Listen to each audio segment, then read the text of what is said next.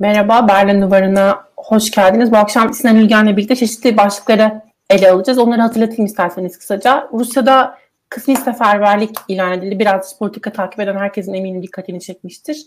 Ve bunun e, devamında sözde cumhuriyetlerde bazı ilhak referandumlarının düzenleneceği konuşuluyor. Daha doğrusu bununla ilgili karar alındı. E, eğer yanlış hatırlamıyorsam. Bunların yine Kırım'dakine benzer şekilde ilerleyeceği söyleniyor ve burada e, Rusya'nın bazı söylemleri var, Putin'in bazı söylemleri var. Nükleer silah da dahil olmak üzere bütün opsiyonların değerlendirebileceğiyle ilgili ve bunlarla bütünleşik yine Türkiye'nin takındığı pozisyon ve Şangay'la verilen politik fotoğrafı değerlendirmek istiyorum. Öncelikle sonrasında Avrupa'nın enerji krizi gündeminde bu süreci ne kadar değer, e, direnebileceği, aslında Rus e, Ukrayna'ya verilen desteğin ne kadar daha sürdürülebileceğini biraz konuşmak istiyorum. Sonrasında Türkiye'de henüz e, çok konuşulmayan bir konu olan Avrupa siyasi topluluğu meselesine biraz gireceğim. Aslında Avrupa Siyasi Topluluğu Fransa'nın Avrupa Birliği e, Konseyi dönem başkanlığı döneminde Macron tarafından dile getirilen bir fikirdi. E, Putin'e karşı bir cephe olarak kurgulandığını birazcık görüyoruz. Tabii yorumlarını alacağım Sinan Bey'in ama belki ön bilgi olarak bunu vermiş olalım ve e, Türkiye'den de Erdoğan, Cumhurbaşkanı Erdoğan davetli. 6-7 Ekim'den önce belki ilk konuşan biz olacağız. Sinan Bey de e, öncesinde söylüyordum. E, büyük bir e, keşifte bulunmuş gibi, e, büyük bir heyecanla bu konuyu konuşmak istiyorum. Sinan Bey o zaman başlayalım ilk soruyla. Ee, hoş geldiniz bu arada tekrar. Rusya'da şimdi kısmi seferberlik ilan edilmesi ve bu muhtemelen savaşın daha da olacağı izlenimini uyandırıyor bir yandan. Bir yandan burada Türkiye'nin rolüyle ilgili çok fazla tartışmada bulunuyoruz. Ve bir yandan da e, nükleer savaş meselesi ki tüm dünyayı ilgilendiriyor aslında. Bunlara ilişkin genel yorumlarınızı alabilir miyim öncelikle? Evet, şimdi artık savaşta yeni bir e, dönüm noktasına gelmiş gözüküyoruz. Rusya'da alınan bu karar e, gerçekten e, savaşın dinamiğini çok derinden etkileyecek olan bir karar. Çünkü evet bir kısmi seferberlik kararı var. Bu Rusya'nın sahada uğradığı başarısızlıklar karşısında ilave bir takım yetenekleri ve özellikle insan gücünü cepheye götürebilmek adına alınmış olan bir karar.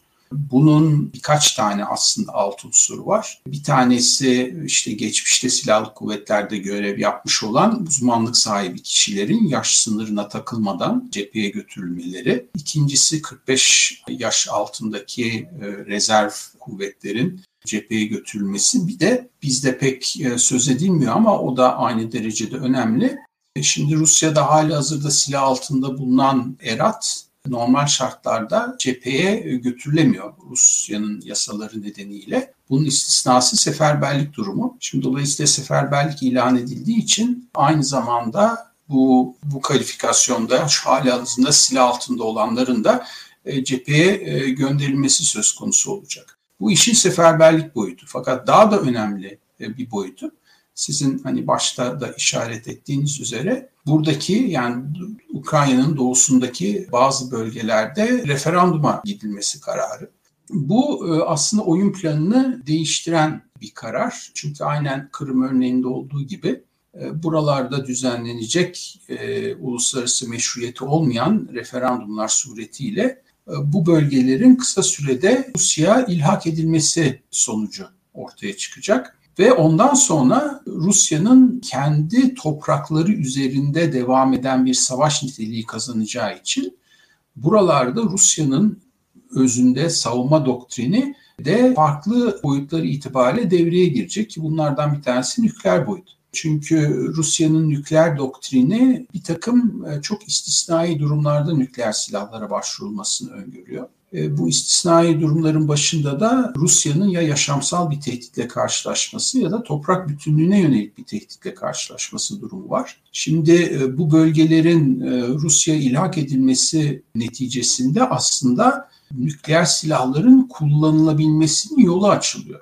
Çünkü artık dediğim gibi savaş Rusya'nın yani herhangi başka bir ülke tanımasa da en azından Rusya'nın kendi iç değerlendirmesinde savaş Rusya toprağında olmuş olacak. Dolayısıyla bir bu anlamda Rusya'nın toprak bütünlüğüne e, aslında ilgilendiren e, bir savaş olacak ve buradan da Rusya gene kendi işte yorumu mantığı üzerinden e, buraları korumak adına bir nükleer silaha başvurabilir hale gelecek. Ve uluslararası toplumda hani bu açıklama yapıldıktan sonra zaten bu nitelikteki yorumların zemin kazanmasında temel nedeni bu bu yol haritasıyla ilerleyen bir ihtilafta referandumlardan sonra bu bölgelerin ilhak edilmesi neticesinde Rusya'nın buraları tırnak altında korumak adına nükleer silaha başvurması olasılığı artmış durumda ve bunu sadece bir yorum olarak değil ama e, bunu hani gerek e, Putin'den gerek buradaki işte savaşın gidişatını yorumlayan başka Rus uzmanlardan da bunu duyuyoruz. Tabii burada uluslararası toplum bakımından çok endişe verici bir süreç için aslında bir dönüm noktası diye bunu adlandırmak lazım. Fakat gene hiç konuşulmayan bir boyut Tutun ki böyle bir nükleer silah yani bunu biz burada tabii taktik e, düşük e, etkili nükleer silahlardan bahsediyoruz. Yani düşük etkili derken bunun da yani sonuçta Hiroşima'da kullanılan bombadan bile daha etkili olacağını da ifade etmek lazım çok muhtemelen. Ama stratejik e, boyuttaki nükleer silahları oranda işte kiloton olarak ifade edilen e, daha düşük silahlar bunlar taktik nükleer silahlar. Nerede kullanılacağı çok önemli tabiatıyla. Burada da aslında üç temel opsiyon var. Çünkü nihayetinde burası Rusya toprağı olacağı için buralarda doğrudan çatışmaların olduğu bölgede kullanmak istemeyecektir Rusya. Onun için ya hani Ukrayna'nın bir takım hani e, silahlı e, en azından silahlı kuvvetlerine yönelik olarak başka bir bölgede kullanabilir. Ukrayna içerisinde kendisine hedef benimsediği bir bölgede kullanılabilir doğrudan savaşa yönelik bir kullanım olmaz ama Ukrayna'nın ve işte Ukrayna'ya yardımda bulunan ülkelerin biraz gözünü korkutmak için daha farklı bir bölgede ki burada Karadeniz ön plana çıkıyor. Yani herhangi bir hedef olmadan daha farklı bir bölgede bunu kullanmak. Burada da amaç karşı taraf yani bu durumda Ukrayna'yı korkutmak ve kısa sürede hani kötü şartlarda bile olsa ateşkesi ikna etmek. Bu böyle üç tane kullanım hali var e, nükleer silahların e, Rus doktrinine göre. Dediğim gibi burada sonuncusu olursa yani buna bir e, işte korkutma amaçlı kullanım olursa doğrudan bir hedefle irtibat olmadan o zaman maalesef diyeceğim e, Karadeniz bölgesi ön plana çıkıyor. Tabii burada hani bizi de çok yakından ilgilendiriyor dolayısıyla her boyut itibariyle. E, şimdi böyle bir döneme kapı açıldı. O bakımdan da e, savaşta yeni bir evreye girdik. Tam da aslında bunu söylerken yani bir nükleer silah tehdidinden bahsedecek kadar Rusya'nın ya da Putin'in daha doğru ifadeyle politikalarının bu kadar fütursuzca olabildiği, ilerlediği bir ilerleyebildiği bir dönemde Türkiye'den Cumhurbaşkanı Erdoğan'ın Şangay'da verdiği fotoğraf. Bu nasıl bir hissiyat uyandırdı sizde? Eski bir diplomat olarak bir yanıyla bir yandan şu an analist olarak ve aslında şunu sormak istiyorum. Yani belki dış politikada dış politikayı hiç takip etmeyen birisi için belki Şangay'da dünya liderleriyle tırnak içinde verilen böyle bir görüntü bir yandan Türkiye'nin çıkarları için iyi olduğu iddiasıyla değerlendirilmeye kalkabilir. Neden? Bu görüntü yanlış ya da böyle mi düşünüyorsunuz? Bunu biraz açmanızı istiyorum. Evet, Şangay boyutuna gelecek olursak, Türkiye bugüne kadar Şangay İşbirliği Örgütü ki bu işte Rusya ve Çin önderliğinde kurulan, daha sonra e, Hindistan, Pakistan gibi ülkelerin de katılımıyla bir ölçüde genişleyen ve İran'ı da e, yakın zamanda üye alma iradesini sergilemiş olan bir e, bölgesel örgüt. Şimdi Türkiye çok yani hala hazırda bu örgüte gözlemci üye ve bunda hiçbir kanaatimce hiçbir sakınca yok. Türkiye'nin kendi ait olduğu ittifak içerisinde durarak ama aynı zamanda çeşitli bölgelerle, ülkelerle dış ilişkilerini, ekonomik ilişkilerini zenginleştirmesinde hiçbir e, hiçbir sakınca yok. Bilakis Türkiye bunu en özellikle bulunduğu coğrafya göz önüne alındığında aslında bunu yapmaya mecbur olan bir ülke. Buradaki temel sorun bunun ötesine gidilmesi ve Cumhurbaşkanı'nın aslında ifadesi de e, biraz bunu yani bunun ötesine gidileceğine dair bir işaret verdi. Çünkü Cumhurbaşkanı bu sefer Şangay İşbirliği Örgütü'ne Türkiye'nin üyelik için başvuracağını ifade etti.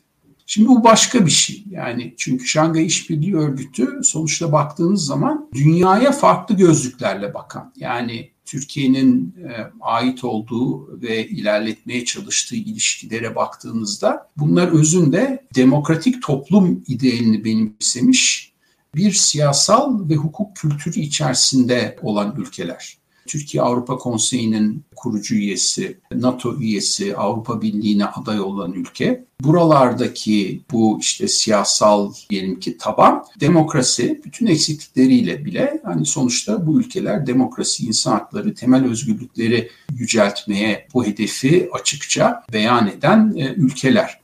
Şimdi Şangay İşbirliği Örgütü bunun tam tersi. Bu örgüt üyelerine baktığımızda işte başta Rusya ve Çin olmak üzere ama İran ki bugünlerde zaten İran'da ne olup bittiğini de görüyoruz. Tam tersine hiçbir şekilde böyle bir liberal demokrasi anlayışı olmayan ülkeler. Tam tersine otoriter sistemlere sahip olan, içeride hak ve özgürlükleri sınırlayan ve bu konuda da zaten başka bir iddiası olmayan ülkeler. Şimdi e, Türkiye'nin böyle bir e, örgüte üye olmak istemesinin hem Türk yani en azından hükümetin Türkiye'nin iç düzenine dair bir mesaj taşır bu adım. Hem de Türkiye'nin dış dünya ile ilişkilerine dair bir mesaj taşır. Şimdi bunları uzun uzun yorumlayabiliriz tabiatıyla ama bir de şunu ilave etmek lazım. Ben bunu gerçekçi bulmuyorum. Çünkü böylesine bir adımın yani böylesine bir işte eksen değişikliğinin Türkiye tarafından e, yapılmasını gerçekçi bulmuyorum. Doğru da bulmuyorum kaldı ki. Artı e, zaten e, Şangay İşbirliği Örgütü'ne üyelik üye olabilmek için mevcut ülkelerin onayını almak gerekiyor. Şimdi burada bu dinamiği aslında sürükleyen Rusya oldu. Türkiye'yi buraya sokmaya çalışan.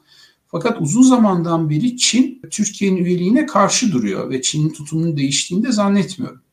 Ee, Çin Türkiye'nin üyeliğine karşı duruyor. İki nedenden dolayı. Bir tanesi Uygur meselesinde tabii ki orada e, işte Uygurlara uygulanan mezalime yönelik Türkiye'den gelen e, eleştirilere Çin tabii e, olumsuz bakıyor. Bir de Türkiye'nin Orta Asya'daki e, faaliyetinden, etkinliğinden dolayı zaman zaman rahatsızlık duruyor Çin. Onun için Çin'in zaten Türkiye'ye bu şartlarda yeşil ışık yakması beklemek pek gerçekçi olmayacak. Bir üçüncü faktör daha var. O soruyla da belki bu hani mütalayı sonlandıralım. E, şimdi siz böyle bir örgüte girdiğiniz zaman bu örgütün üyelerini aslında mevcut toprak bütünlükleriyle tanımak durumundasınız.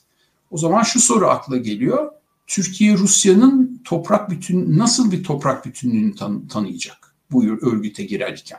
Kırım'ı e, ve şimdi bu referandum yapılacak Ukrayna'nın doğusundaki bölgelerin Rusya'ya ait olduğunu Türkiye kabul mü edecek?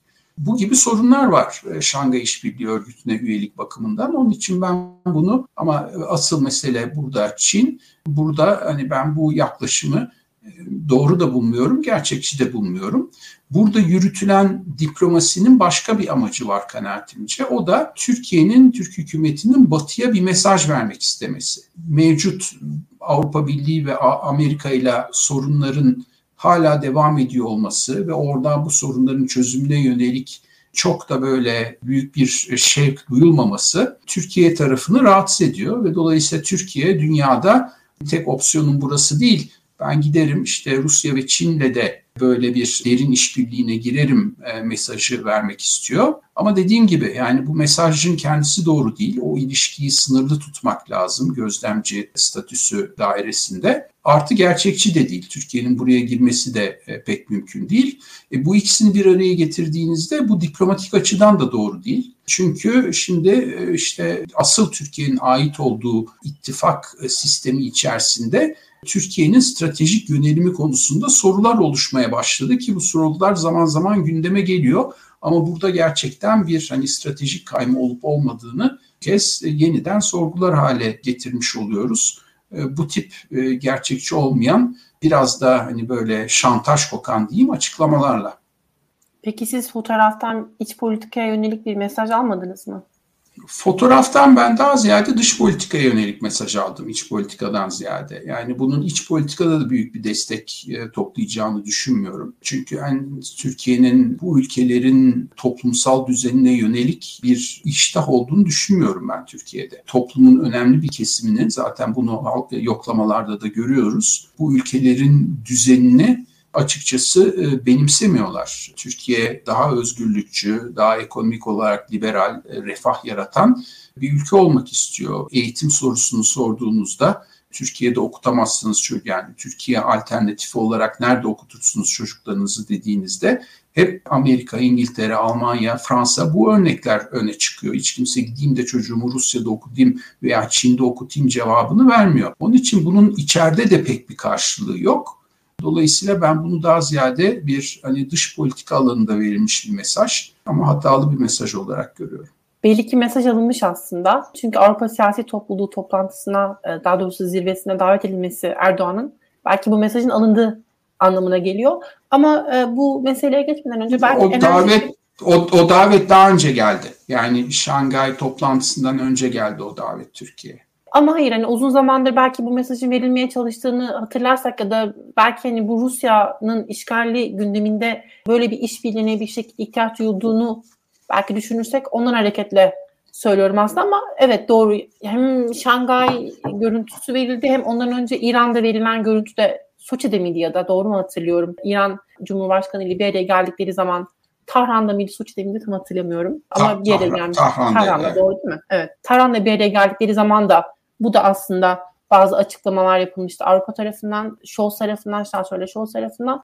Neyse onu onu birazcık onu birazdan konuşalım ama bu enerji kriziyle ilgili Burada çok kısaca yorumunuzu almak istiyorum. Bu enerji krizi bu kadar yakıcıyken ya da henüz yakıcı etkileri daha henüz hissedilmemişken ve savaşın da uzayacağını öngörüyorken sizce Avrupa'nın verdiği destek ne kadar daha devam edebilir? Avrupa'nın verdiği desteğinin düşeceğine dair bir emare yok. Avrupa tam tersine enerji krizini göğüsleme ve bunu kendi toplumuna anlatma yolunu seçti. Buradan da en azından birkaç tane örnek dışında toplumsal desteğini de yitirmiş değil Avrupa hükümetleri. Rusya'nın bu agresif uluslararası hukuku çiğneyen tavrına karşı Avrupa hükümetlerinin tutumu toplum tarafından da destekleniyor.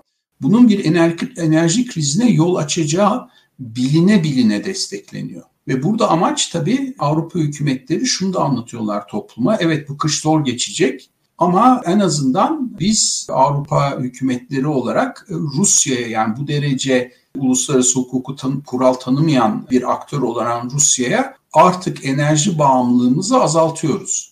Bu tabii bir gecede olmayacak ama bu kış zor geçecek fakat sonrasında daha farklı bir enerji denklemi oluşturmuş olacağız. Onun için hani sabredin sonrasında bu hani ilişki çok daha Rusya bakımından hani Rusya bağımlılığın çok daha azaldığı bir ilişki olacak diye kendi toplumlarına siyasal iletişim yapıyorlar. Bunun da nispeten başarılı olduğunu söylemek lazım. Çünkü tabii belki konuşmak için biraz erken daha Eylül ayındayız. Dolayısıyla daha sert kış koşulları oluşmadı. Ama alınan tedbirleri gördüğümüzde ki siz hani Almanya'da da buna muhtemelen e, müşahede ediyorsunuz işte kamu dairelerinin ısıtılmasının azaltılması, akşamları işte ışık birçok yerde e, ışıkların söndürülmesi gibi şimdiden belki o toplumların pek de alışık olmadığı tedbirler alınmaya başlandı. Şu ana kadar da buna çok büyük bir tepki yok ama dediğim gibi yani önümüzdeki vadede kış koşulları çok zor geçerse bu durum belki değişebilir ama bugün itibariyle enerji krizinin Avrupa ülkelerinin Ukrayna'ya yönelik desteğini azaltacak bir etkisi gözü, görülmüyor. Tabii burada her Avrupa Birliği üyesi ülkenin farklı bağımlılık dereceleri var. Bu da bence önemli bir nokta. E, bir yanıyla şeyi de hatırlamak lazım. Hala özellikle Rusya ile daha yakın ilişkileri arzulayan ya da savaşın bitirilmesi için Rusya ile ne pahasına olursa olsun görüşmelerin sürdürülmesi ya da bir takım tavizler verilmesi hatta Ukrayna'nın toprak bütünlüğünün tartışma açılması noktasında bunları savunan partilerin oy oranlarında bir yükselme trendinin de olduğunu çok söylemek mümkün olmayabilir. En azından Almanya için konuşmak gerekirse. Hem öyle hem bir örnek daha var. Mesela bunu bugüne kadar dile getiren ülkelerden biri Fransa'ydı. Macron bunu hatta birkaç hafta önce bu şekliyle söyledi. Bakan Macron bile tutum değiştirdi. Yani Birleşmiş Milletler Genel Kurulu'nda yaptığı konuşmaya bakacak olursanız şu anda tamamen Ukrayna'ya destek ve Rusya'ya yönelik sert mesajlar verdi Macron. Hükümetler bu halde e, bu durumda bunu siyasi maliyetini de üstlenmek için hazırlar en azından şu an için Eylül ayı itibariyle. O zaman son konumuza gelebiliriz artık. Prag'da 6-7 Ekim'de bir zirve düzenlenecek. Avrupa Siyasi Topluluğu'nun kurulup kurulamayacağı, buna ilişkin bazı tartışmaların yapılacağı bir zirve olarak konuşuldu. Bu zirve İsrail'de dahil, İsrail'de davetli, Gürcistan'a davetli, Ermenistan'a davetli, Azerbaycan dahil dahi davetli. Siz buradan bir sonuç bekliyor musunuz? Belki bu zirve özelinde değil ama bunun bir topluluğa dönüşmesi ihtimalini gerçekçi buluyor musunuz? Ya da Avrupa entegrasyonunda artık böyle bir projelerle bahsediyor olur muyuz? Ne dersiniz? Muhtemelen oluruz. Tabii bunu iyi tanımlamak gerekecek yani nasıl bir yapıya kavuşacağını. Çünkü ortada bir ihtiyaç var. Bir stratejik gerekliliğe yanıt verilmesi için böyle bir girişim başladı. O stratejik gereklilikte ne? Özellikle Ukrayna Savaşı sonrasında başta Ukrayna'nın Avrupa Birliği'ne katılım sürecinin hızlandırılmasına karar verilmişti ama bu katılım her halükarda oldukça uzun bir vadeye yayılacak. Yani bunun kısa dönemde gerçekleşmesi mümkün değil. Bu hani genişleme metodolojisi itibariyle böyle hangi ülke olursa olsun Türkiye dahil nihayetinde bu ilgili başlıklardaki Avrupa Birliği müktesebatının üstlenmesi gerekiyor. Bunu uygulamaya geçirmesi gerekiyor. Bunun denetlenmesi gerekiyor. Oldukça geniş bir mevzuattan da bahsediyoruz. Dolayısıyla bu hani öyle birkaç yıl içerisinde, 2-3 yıl içerisinde olacak şey değil. O nedenle de bu ülkelerin bu hani uzun genişleme süreci dahilinde buna alternatif daha kısa sürede Avrupa ile ilişkilerini derinleştirebilecekleri bir yapıya sahip olmaları artı işte İngiltere gibi veya İsrail gibi Avrupa Birliği'ne üye olmayacak, biri çıkmış biri üye olmayacak ülkelerin de çeşitli politika alanlarında Avrupa Birliği ile daha derinlikli bir ilişki kurabilmelerini sağlayacak bir yapı oluşturulması fikri ön plana çıktı. Bu iki amaca da hizmet edecek bir yapı.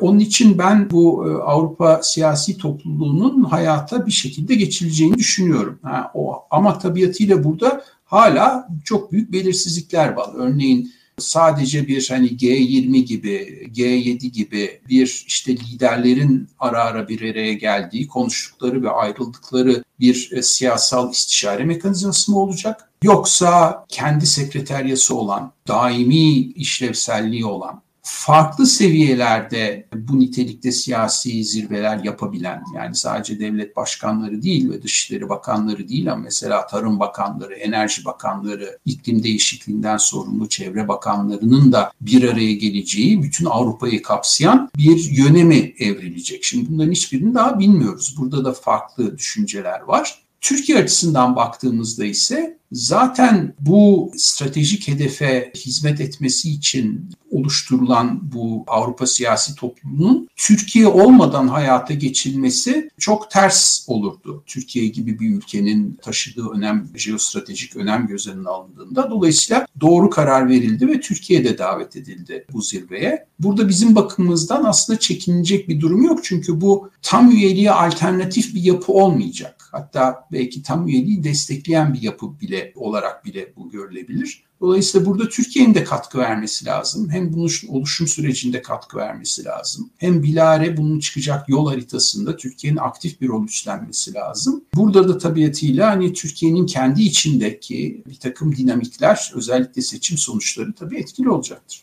Türkçe'de bir laf var ya daha fare doğurdu. Bilmiyorum zirvenin sonuçlarını böyle mi yorumluyor oluruz ya da daha farklı mı ilerler süreç? Ama özellikle o belirttiğiniz çok önemli bir nokta vardı. Yani Birleşik Krallığın da bir şekilde daha farklı mekanizmalarla Avrupa entegrasyonunu koruyabilmesi aslında en azından bazı platformların yaratılabiliyor olması sadece bunlar bile aslında çok önemli noktalar.